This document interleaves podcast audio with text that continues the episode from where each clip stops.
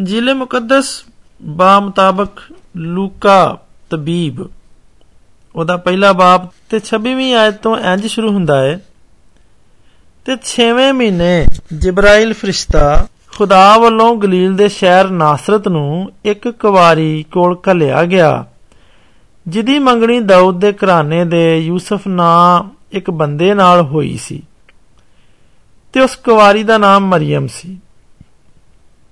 ਤੇ ਉਸ, ਉਹਦੇ ਕੋਲ ਅੰਦਰ ਆ ਕੇ ਆਖਿਆ, ਸਲਾਮ ਤੈਨੂੰ, ਜਿਹਦੇ ਉੱਤੇ ਫਜ਼ਲ ਹੋਇਆ ਹੈ।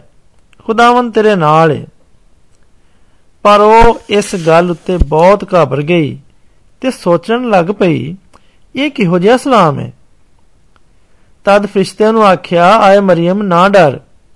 ਕਿਉਂ ਜੋ ਤੂੰ ਖੁਦਾ ਦੇ ਵੱਲੋਂ ਫਜ਼ਲ ਪਾਇਆ ਤੇ ਵੇਖ ਤੂੰ ਹਾਮਲਾ ਹੋਵੇਂਗੀ ਤੇ ਪੁੱਤਰ ਜੰਮੇਗੀ ਤੇ ਉਹਦਾ ਨਾਂ ਯਸੂ ਰੱਖੇਂਗੀ।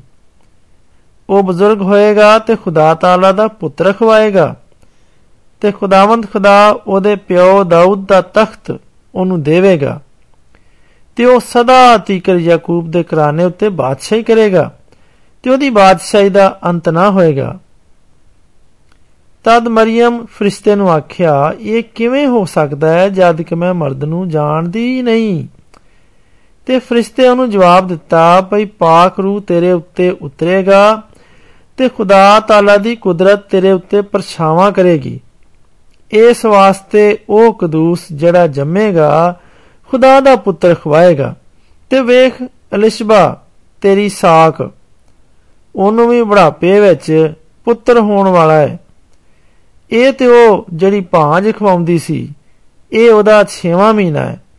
ਕਿਉਂ ਜੋ ਕੋਈ ਵੀ ਗੱਲ ਖੁਦਾ ਦੇ ਵੱਸੋਂ ਬਾਹਰ ਨਹੀਂ? ਤਦ ਮਰੀਮ ਆਖਿਆ, ਵੇਖ, ਮੈਂ ਖੁਦਾਵੰਦ ਦੀ ਬੰਦੀ ਆ। ਮੇਰੇ ਨਾਲ ਤੇਰੇ ਆਖੇ ਦੇ ਸਬਬੋਂ ਹੋਏ ਤੇ ਫਰਿਸ਼ਤਾ ਉਹਦੇ ਕੋਲੋਂ ਟੁਰ ਗਿਆ।